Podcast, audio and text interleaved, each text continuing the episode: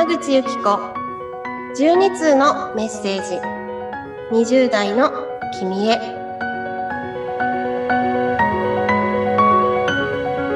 皆さんこんにちは。ホルン奏者の山口由紀子です。この番組は12通のメッセージ。20代の君へというタイトルの通り、えー、私が月に1通ずつお話をさせていただく番組となっております。え、今回は第4回目。もう4月になりましたね。すごく1ヶ月が本当に毎月毎月早く感じるんですが、皆さんはどんな3月をお過ごしでしたか、私は去年は、えー、いろいろなこの状況の中で、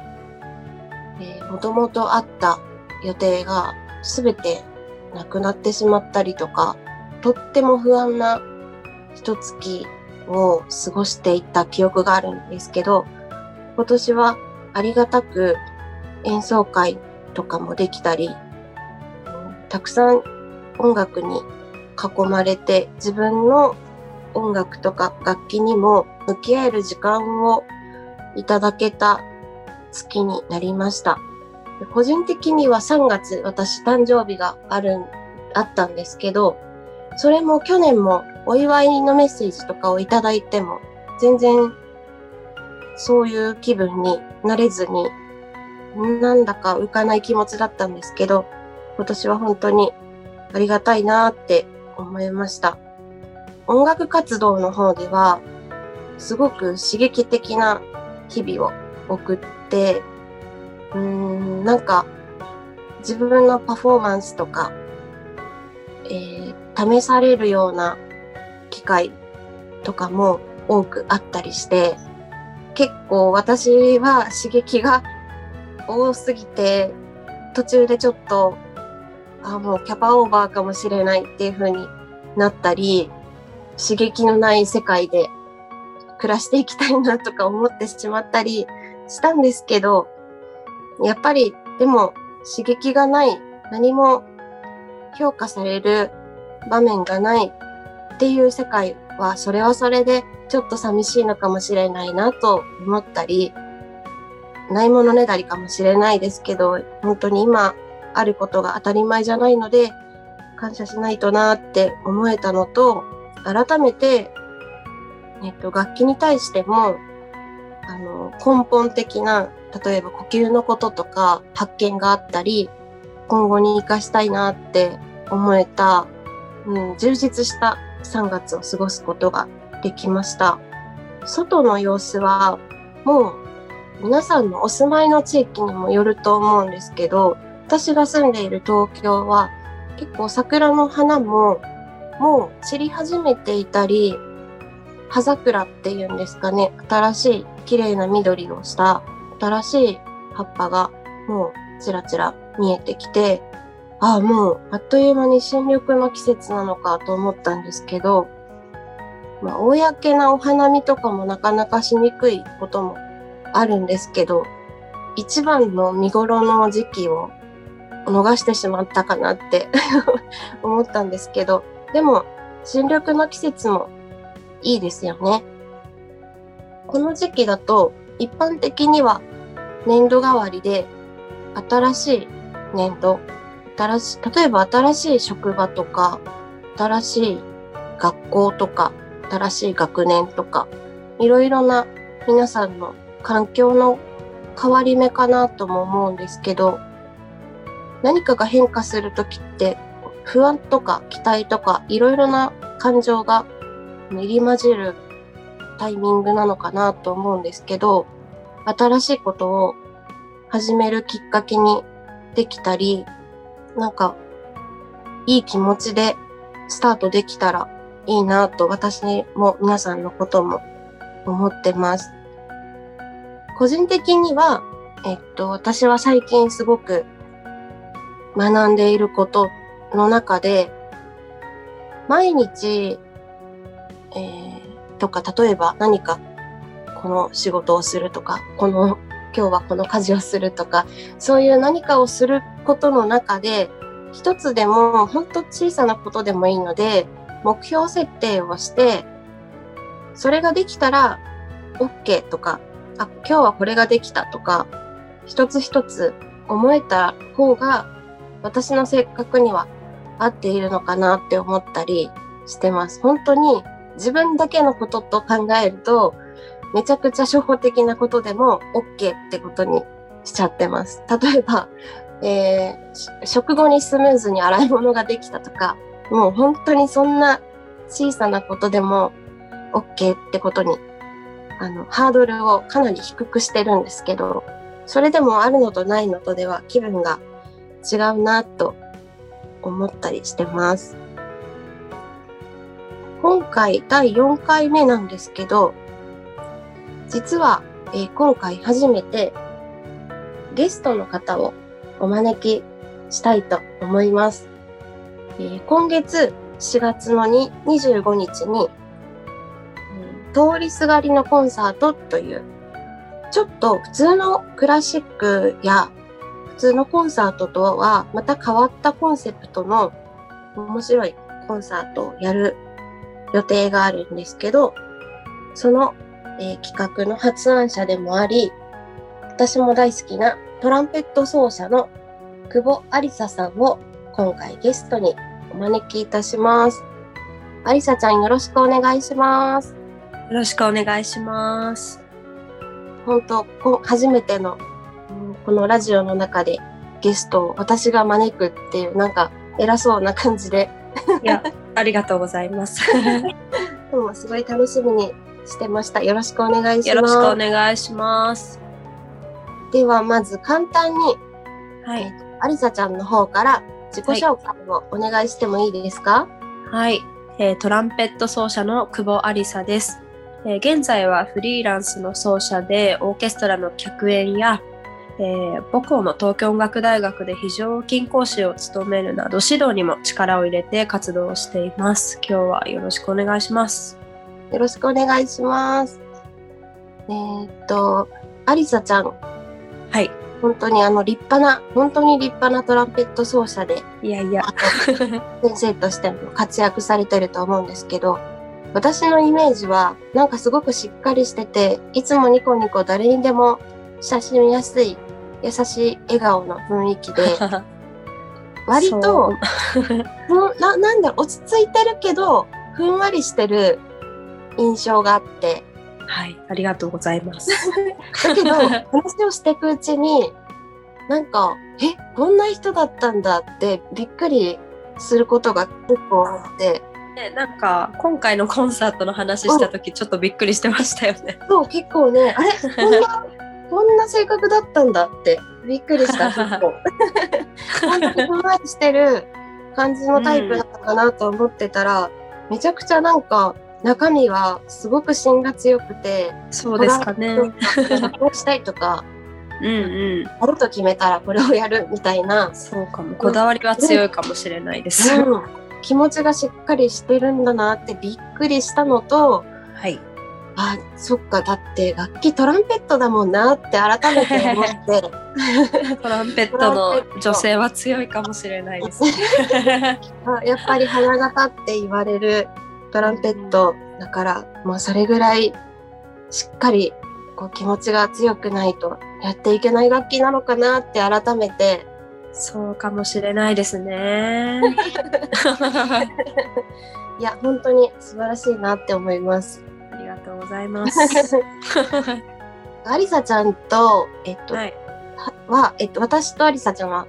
母校、えー、出身の音楽大学は全然違う学校なんですけど、えー、卒業後にお仕事を通じて出会ったのがおそらく初めてかなって今話をしてそうですね。はい。うんうん。多分、だいたい2012年とか13年ぐらい、そうですね。が初めて一緒に演奏した機会があったのかなって思うんですけど、はいそれが初めてだと思います。うんうん大体こう音楽大学卒業してフリーランスで活動する人って寄せ集めとかいう言葉を使ったりするんですけど、えっと、行ってみたらこの人がいたとか、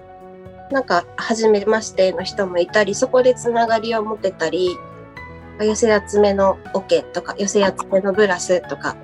言ったりしますけど本当そんな感じで自然と出会って自然とそれからも何度か一緒に演奏を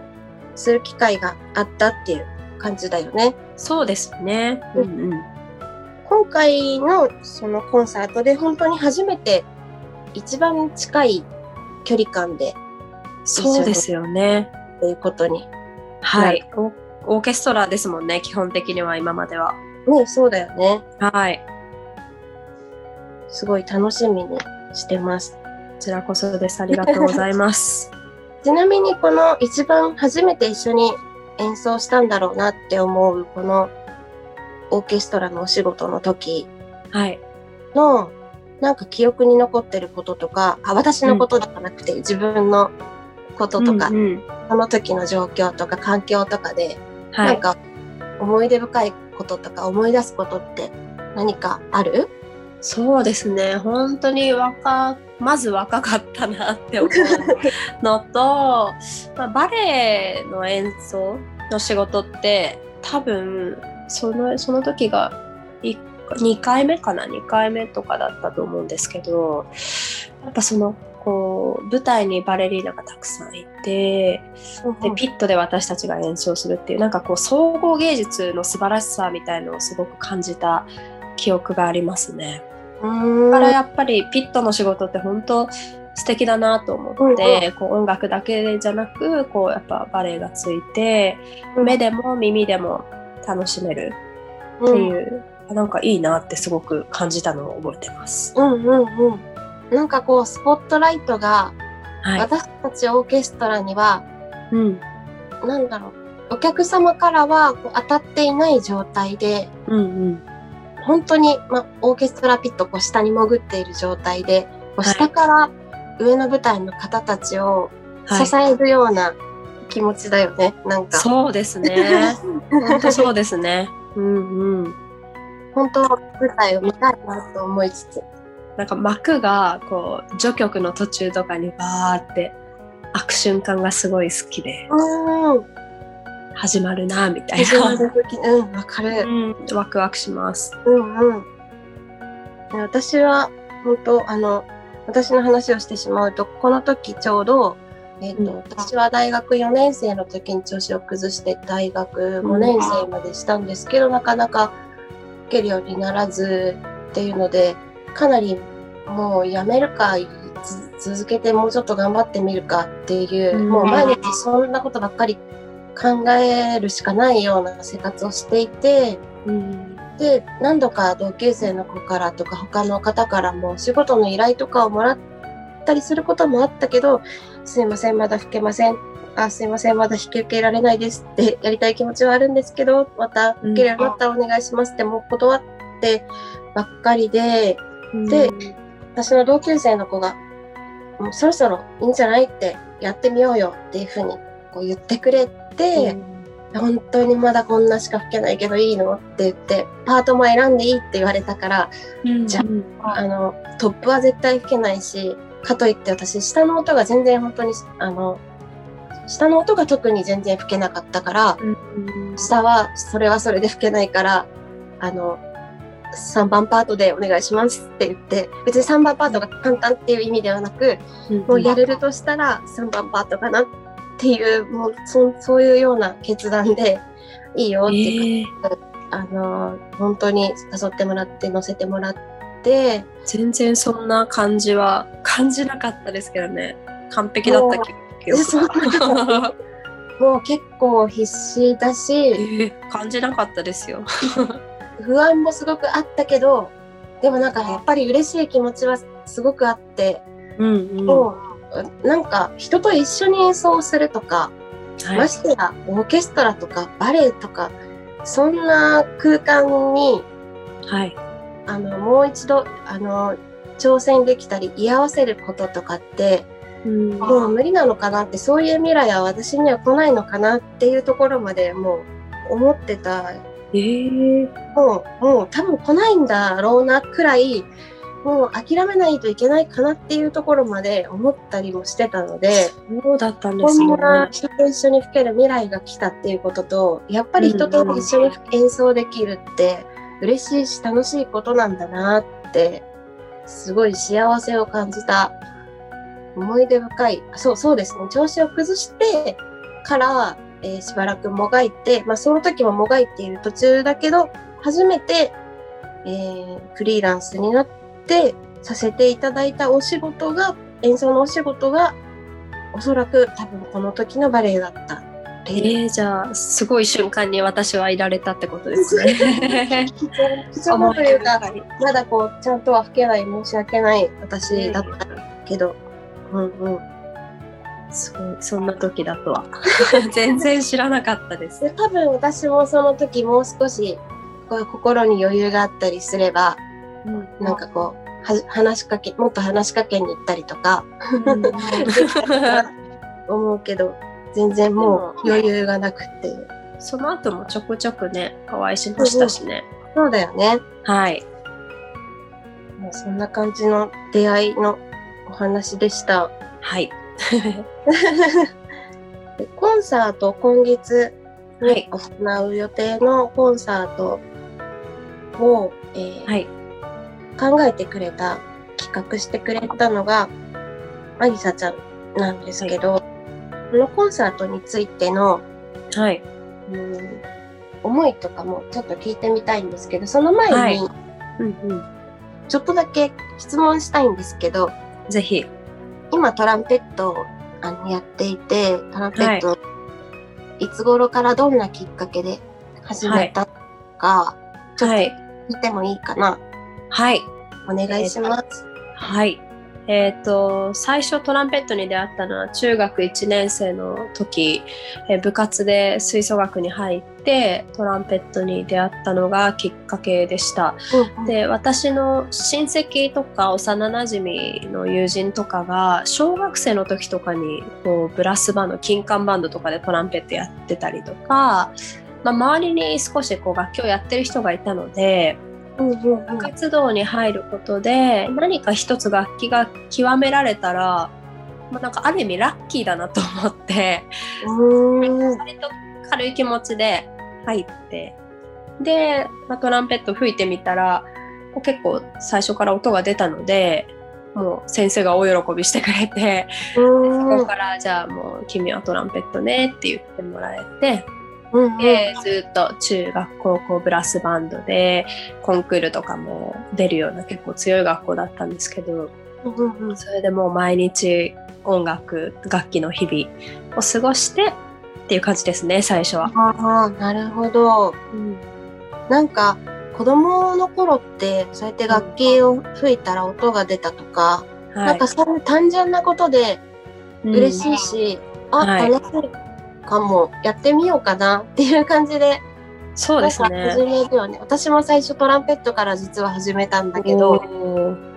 アルトホルンの音が、あの、はい。始まりのどの音が出せなくて、高い度しか出なくて、トランペット、じゃあトランペットねっていう感じで最初はトランペットから始めた。えー、そうなんですね。なんかさっき、あ、今も言ってくれてたように、先生が喜んでくれてとか、はい。なんか子供心にそうやって大人が喜んでくれたとかいうのって、今考えたら、きっとなんか嬉しかったんだろうなって、なんか話を聞いてて思った。うん。そうですね。うんうん。やっぱ先生が褒めてくれるうんうん。のは、なんか練習のやりがいにつながったかもしれない。そう、本当そうだなと思う。うん本当喜んでくれたり、褒めてくれたり、そういう単純なことで頑張れたり。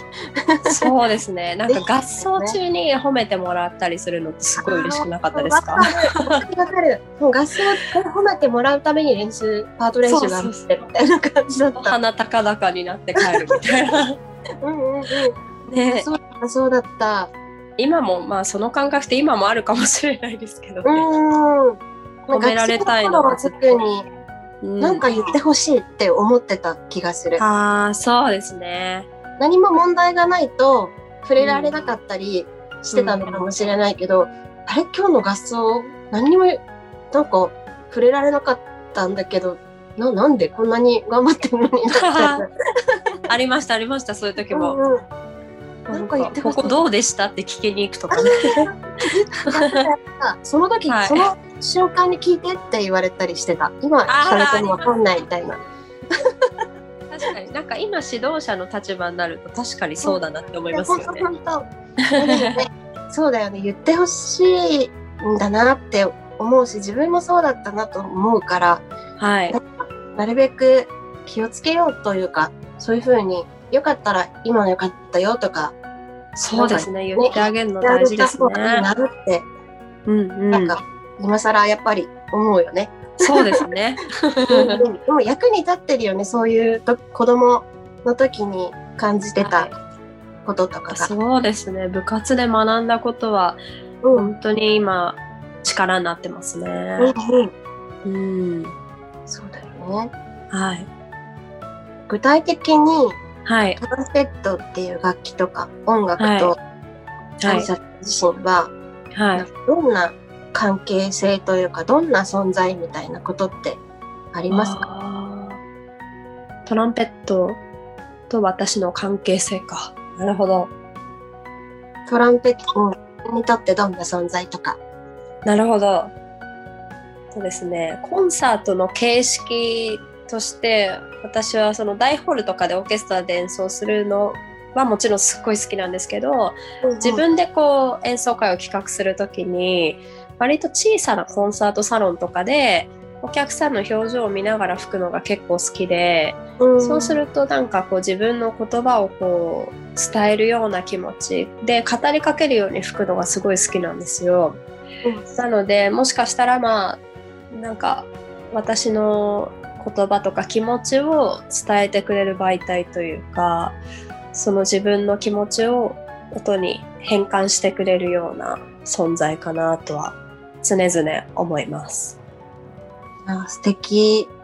ありがとそうございます。もなんかすごいわかるな。うん。私はそこまで、こう、なんか、深い、深い考えを持っていないかもしれないんだけど、子供の時が、なんかうん、始めたきっかけが私は結構そうだったかもしれない。なんか、花話すのとかは、あんはいまり。得意じゃなくて、うん。よく周りに、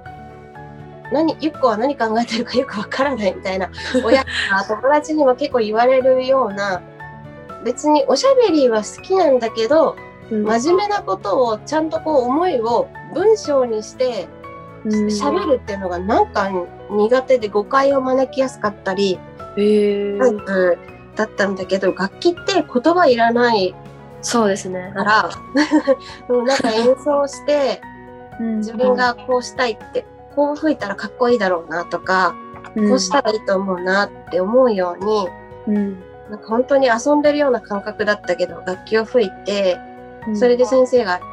ほ褒めてくれたり、親が喜んでくれたりとか、はい。と、あ、なんか楽器って言葉いらなくて気持ちが伝えられるってなんかいいなって。おお。同じ感じですね。すると。できっとそれがなんか、まあ、聞いてくださってる方の中には音楽じゃなく別の、例えば書道だったり、絵を描くことだったり、芸術じゃなくてもスポーツだったり、なんか自分を表現できるものがある方がいたり、これから見つかる方がいるんだろうなって今話してて。そうですね。うん、普段の関係なくても普段の生活の中で、はい。なんか幸せを感じる瞬間とか、好きな時間がどんな時とか、なんかそういうのってある、はい。えっと、私、実は2歳の男の子のママでして、うん、2もう歳最か。はい、もうあっという間に2歳になったんですけど、今やっぱ幸せな時間っていうのはやっぱりこう子供の成長を感じる瞬間だったり、子供が楽しそうにしている表情を見たりとか、そういう時にやっぱり幸せを感じますね。うーん、素敵だな。お母さんなんだね。なんか、そうなんですお母さんの部分をあまりやっぱり知らないで 知ってるから。あれだけど、すごいね。見事に仕事してる時って本当お母さんスイッチ切れるんですよ。ええそうだからなんか本当多分現場では、まあ、もちろんなんか途中で子供の写真見たりとかももちろんしますけどうん。現場の時は、まあ、ある意味なんか元々の自分でいられるというか一番やっぱ自分らしくいる瞬間ではあるのかなとは思うんですけどやっぱそのスイッチが切れて、やっぱ仕事が終わってさあ保育保育園にお迎えとかうんうん。そういう瞬間にやっぱもうカチッと切り替わって早く帰ろうとか、何食べさせてあげようとか一気に考えますね。いや、すごい。え、そのスイッチって、例えば今日はうん、オーケストラのリハーサルがあるとか本番があるとかいう時って、はい。どのタイミングでスイッチが切り替わるの？えっとね保育園預けた瞬間ですね。えー、そうなんだ。保育園入る前なんだ。そう扉をパタンと閉めた時にスイッチが完全に切れて自分の仕事の時間にこう気持ちが切り替わるという感じでだから保育園様々なんですよね本当に安心して預けられるし本人もすごい楽しそうであ、いろんな、はい、うん経験させてもらってて、そうなんだ。へーいや、すごいな、すごい、なんか、私には分かりえないことだけど、本当にすごいな。いいよいいよ保育園の方とか、周りの方とか、はい。の方とかの支えとか、助けは絶対的に必要ってことだね。そうですね。最初はやっぱちょっとまだ小さいし子供を保育園預けるのちょっと心苦しいなと思っていたんですけどいざやっぱ保育園見てみるとやっぱ本当お友達と遊ぶのとかもすごく楽しそうだし結構なんかいろんな教育プログラムが入ったりとかもするし、うん。まあ、なんか将来的にやっぱ子供にも自分の好きなことを仕事にしてほしいから私もやっぱ自分の好きなことで仕事してこういう人生を歩んでるっていうのをうん子供にも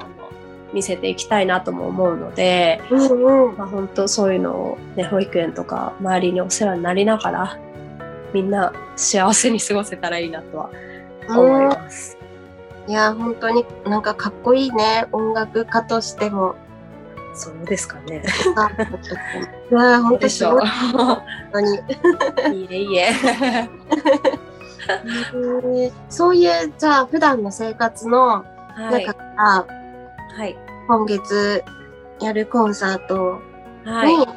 何かつながっていったのかな、そうですね。まあ、その通りすがりのコンサートっていう、まあ、題名からわかるように、まあ、通りその会場の前を通りすがった人がこうたちょっとフラッとこう会場に入って聴けるようなコンサートを企画したいなっていうふうに思ってで、まあ、一番最初のまあきっかけは、うん。まあ、コロナがこうコロナウイルスが拡大したことによって、うん。まあ、一般的なコンサートの開催が難しくなっちゃったりとか、あとやっぱ聞く側としてもなかなかこう行けない状況の方もいらしたりとかうん。いらっしゃると思うんですよね。で、まあ、まずそこで私がこうなんか悶々としていた部分があって、まあ、何かできないかなと常々思ってはいたんですけどうんうん。で子供とこ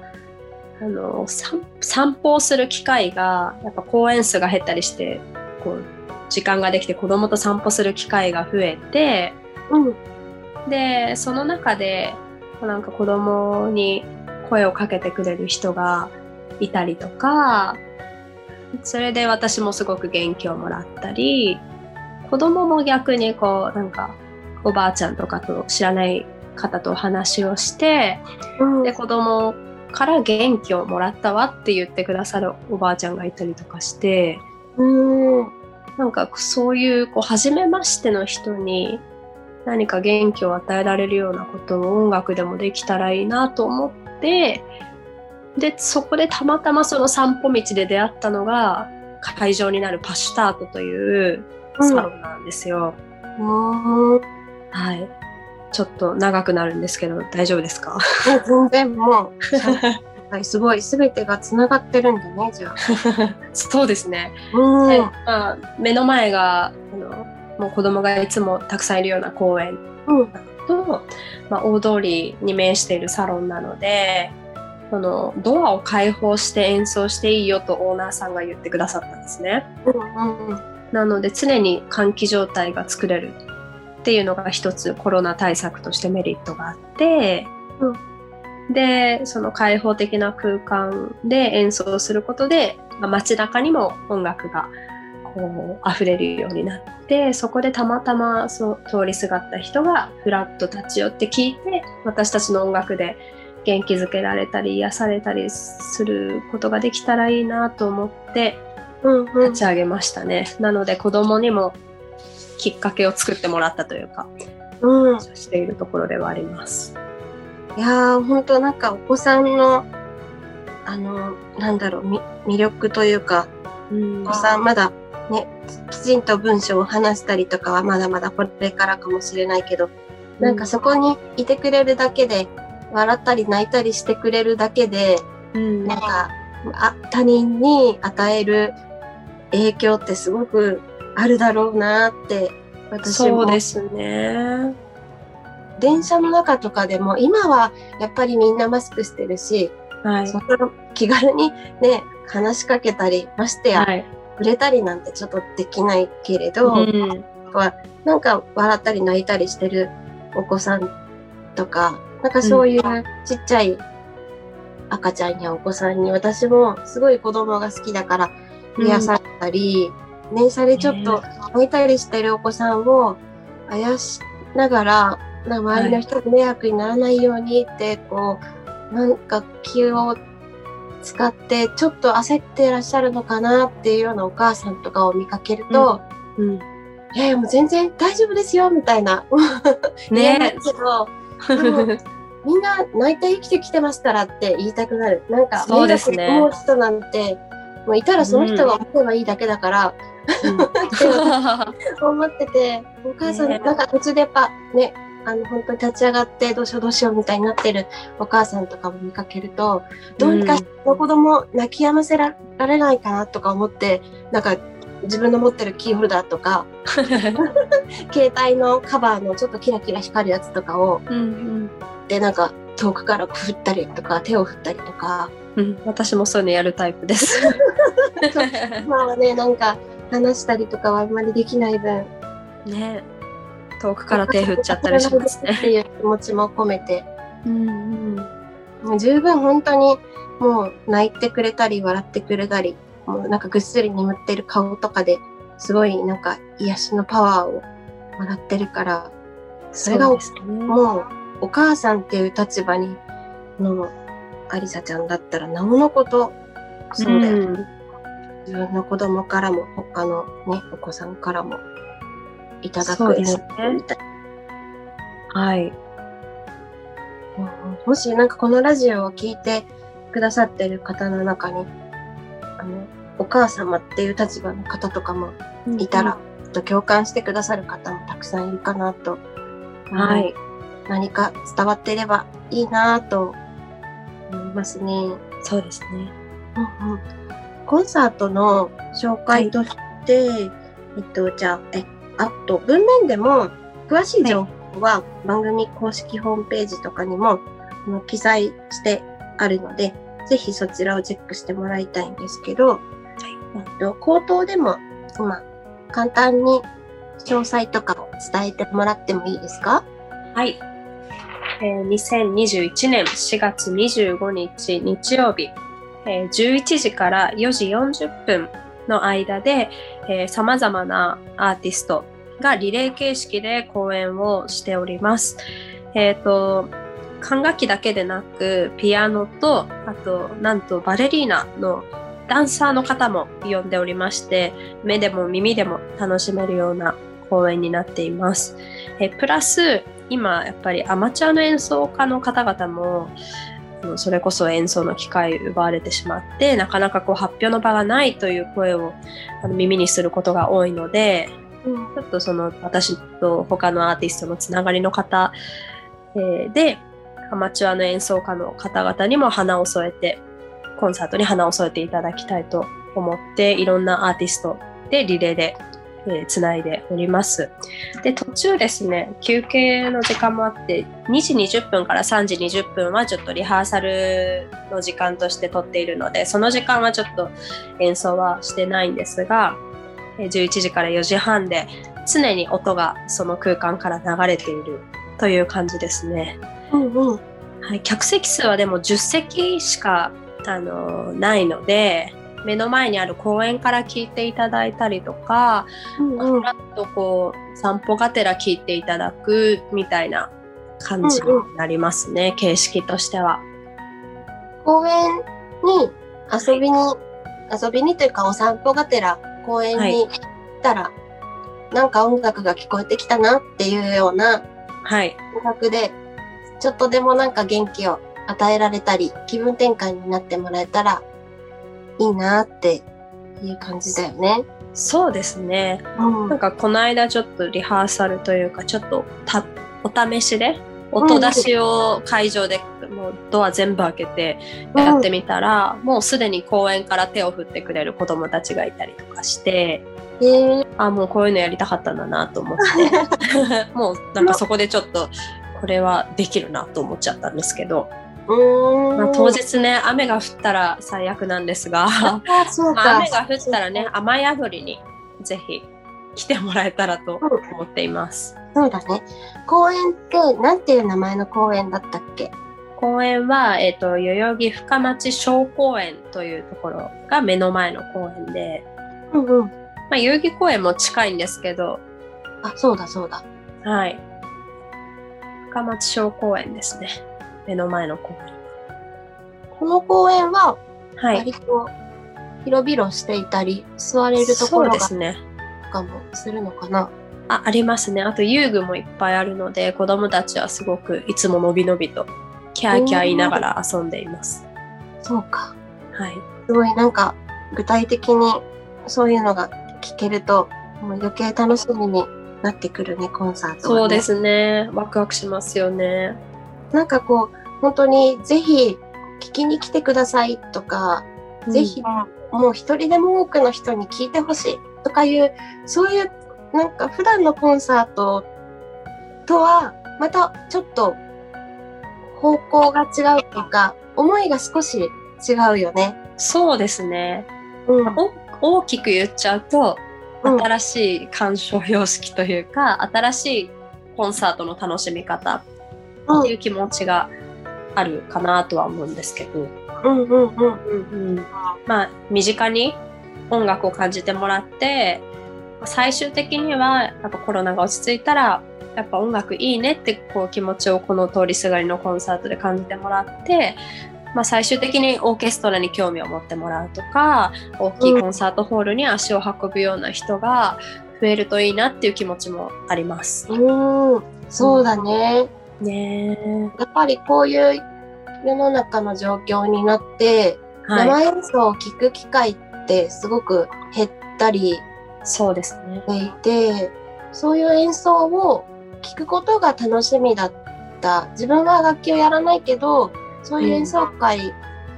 に行くっていう自分の中での行事だったり、実際にその場で演奏を聴くことで、うん、あのー癒しの時間になったり、はい。例えば、ああ、今日は充電できたから明日からまた頑張ろうって 思えているとかも、やっぱり周りにもいるみたいで、そういう人にとっては生演奏を聴ける場所が奪われてしまったっていうのは精神的にも大きかった人もうん、多くいるってそうですよね聞いたこともあって、うん、うん。ね、そういう人もはもちろんだし、今はまでなかなか演奏会とか行ったことがなかったっていう方にも、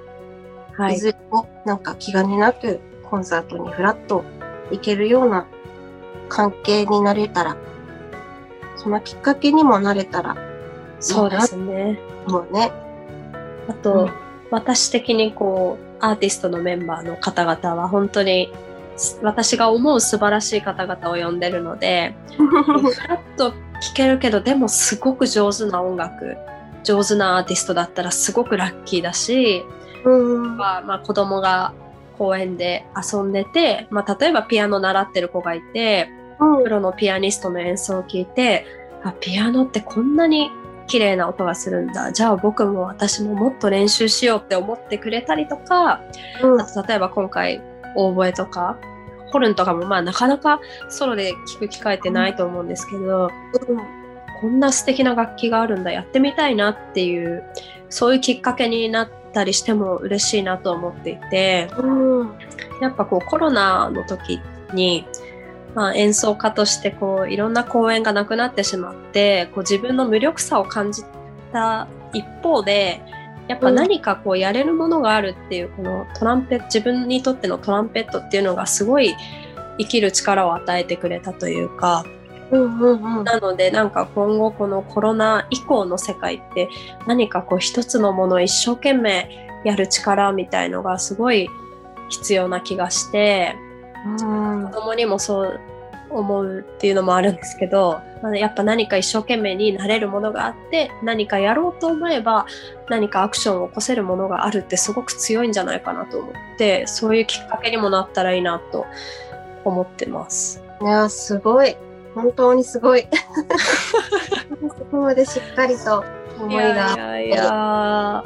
いやさすが本当やっぱりトランペット奏者だね。ですかね。芯が強い。思いが強い。うん。今回に関してはいろんな思いが詰まってますね。この公演は。うん、なんかやってみたかったってなんか言ってたよね。こういう企画をすることとかも。そうですね。やっぱりこう普段いろいろ受け身の立場ではあるので、うん。あのお仕事いただくっていう立場ではあるので、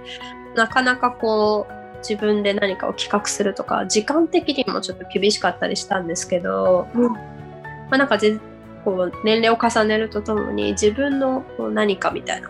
自分だからできる何かみたいのはやりたいなとは思っててうん。それでちょうどいいのが浮かんだという感じです。うん。私もその気持ちを最初に聞いてうん、ぜひ私も参加したい。って。参加表。明りがとうございます。いやこれ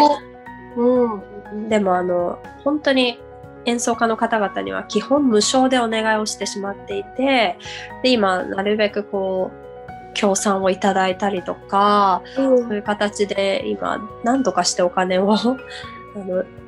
お礼を出せるようにとは考えてるんですが、えっとうん。基本的にはお客様には入場無料なんですけど、まあ、うん。応援していただける方には投げ銭をお願いしていてうん。なのであのここでお願いするのもあれなんですけどもしねこの企画、まあ、今後もどんどん続けていきたいのともしかしたらまあコロナが落ち着いたらチケット制にしたりしてフリーパスみたいな感じにしてやってもいいのかなとかも思うんですが、うん。あのもしご協力いただけましたら、えー投げ銭をしていただけると嬉しいなと思っています。ぜひ何か感じていただける方がいたらよろしくお願いします。お願いします。うん、このコンサート以降でもはいこれからどんな風にはいなんだろうな音楽と共に過ごしていきたいかとかはいやってみたいことチャレンジしてみたいこととかはい。大切にしたいこととか何か思い描いていることとかがあったら教えてもらってもいいですか？そうですね。すごい壮大な質問。何でも自由って大丈夫です。なんだろう。なるほど。もうなんか、とりあえず目の前のことに今必死な毎日なので、うんなかなか思い描くのも難しいんですけれども、そうですね。まあ、うん、難しい。ちょっと考えていいですか？まあでもやっぱりこう、お客様ありきの私たちなので、お客様に喜んでもらえる癒しを与えるとか元気を与えるとかそういう演奏ができるように常々あの思っていてでやっぱそのためには自分のまずはやっぱあの精進するというか、うん。常にその技術向上っていう部分は絶対にあのいつも突き詰めていきたい部分ではあってなので、まあ、その努力を続けていきたいっていうのはずっとあります。おそらく年齢とともにやっぱ体も変化してきますし、うん。うん、そのその時その時に合った自分のベストなパフォーマンスができるように、うん、練習努力をし続ける演奏家でありたいなと思ってます。質問、うん答えられていますでしょうか？いやいや、もう十分です。ありがとうございます。いや、きっとアリサちゃんだったら、もうそれが、それをなんだ、深く考えなくてもきっとそれを大事にしながら、あの、過ごされていかれると思うので、これからもよろしくお願いします。これからもよろしくお願いします。えーでは、コンサートの詳しい情報は、えっ、と、通りすがりのコンサートというアカウントのインスタグラムで発信をしてもらっているので、そこを見ていただければと思います。あとは、えー久保ありささんのプロフィールや、えーつながる SNS なども合わせて番組公式ホームページで記載しますので、えー気になる方はぜひそちらをチェックしてみてください。えー今日は本当にありがとうございました。ありがとうございました。最後に、えー今回の番組のエンディング曲を、えー、アリサちゃんに選んでいただいたので、そのご紹介をしてもらって、えー今日の番組の最後としたいと思います。はい。えっ、と、カナディアンブラスの、えっ、と、浮気はやめたという曲を演,、えー演奏している音源を流させていただきます。えー金管50奏の編成で、チューバに、えスポットを当てたチューバのソロの演奏になっております。普段ね、チューバって、あの、低音で支える側なんですが、この曲はチューバがメインでソロを演奏しているので、とても面白くてポップな曲になっています。ぜひお聴きください。はい、ありがとうございます。では、その、えー音楽は、えー番組のエンディングで流れますので、この後、このままお聴きください。あ私も演奏してるって言った方がいいんですかね、これ。あ、そうだね。そうですね。私が組んでいる金管アンサンブルで、え T ブレヒブレザーっていうグループがありまして、えーそのメンバーで演奏をしています。はい、ありがとうございます。今回はゲストに来ていただいて本当にありがとうございました。久保ありささんでした。ありがとうございましたあ。りがとうございました。えーこの番組を最後まで聞いてくださった方々本当にありがとうございました。ではまた来月お会いできればと思います。ありがとうございました。